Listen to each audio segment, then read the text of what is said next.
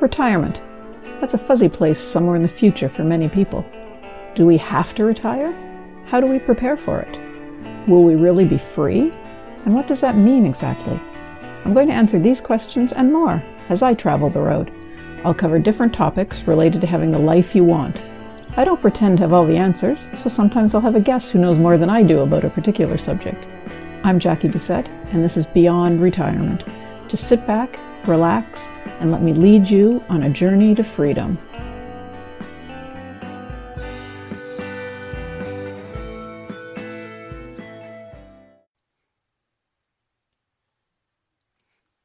Hi, and welcome to episode 16 of Beyond Retirement.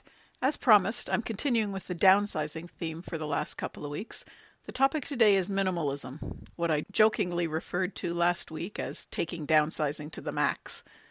I did a lot of reading about minimalism in preparation for today's and next week's episode, where I'll be interviewing a minimalist friend of mine about his choice and his experience with it so far.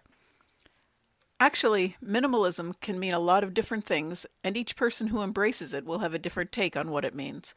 But running through all the definitions and ideas is a common thread of living with less in order to have more in life. The great thing about minimalism is that you get to determine what's important and necessary for your life and what you can do without. Basically, the idea is that happiness doesn't come from having lots of possessions, but rather from living a full life.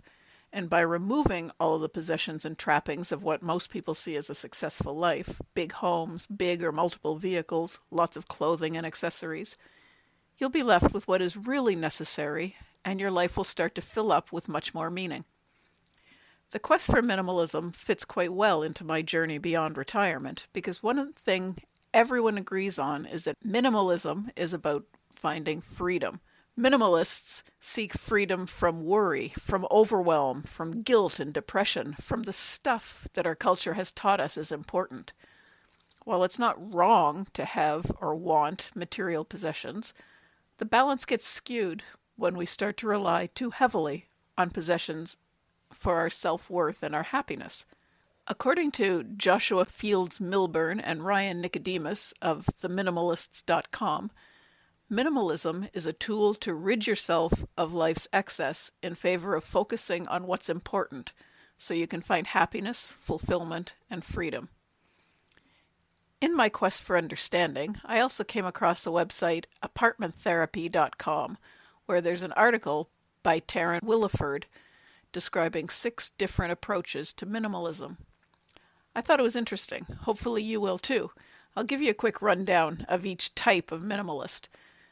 Aesthetic minimalists are the first group, and these are the folks who basically become minimalists because it's the in thing to do. They don't necessarily pare their lives down to the minimum. They just put only a few of their possessions on display. When you go into their home, you'll see bare floors, bare walls, bare countertops. Color is used sparingly, if at all, on the walls and in textures. So white is predominant and empty space is king. The next group are the essential minimalists. These people are generally obsessed with figuring out how little they actually need, how much they can do without. They're constantly cutting down what they own to the bare bones. Clothing and kitchen utensils are minimal, enough to get to the next cleaning time. They look for quality and are always thinking of quantity. If they're only going to have one of something, it needs to be the best it can be, so it will last. Third are the experiential minimalists.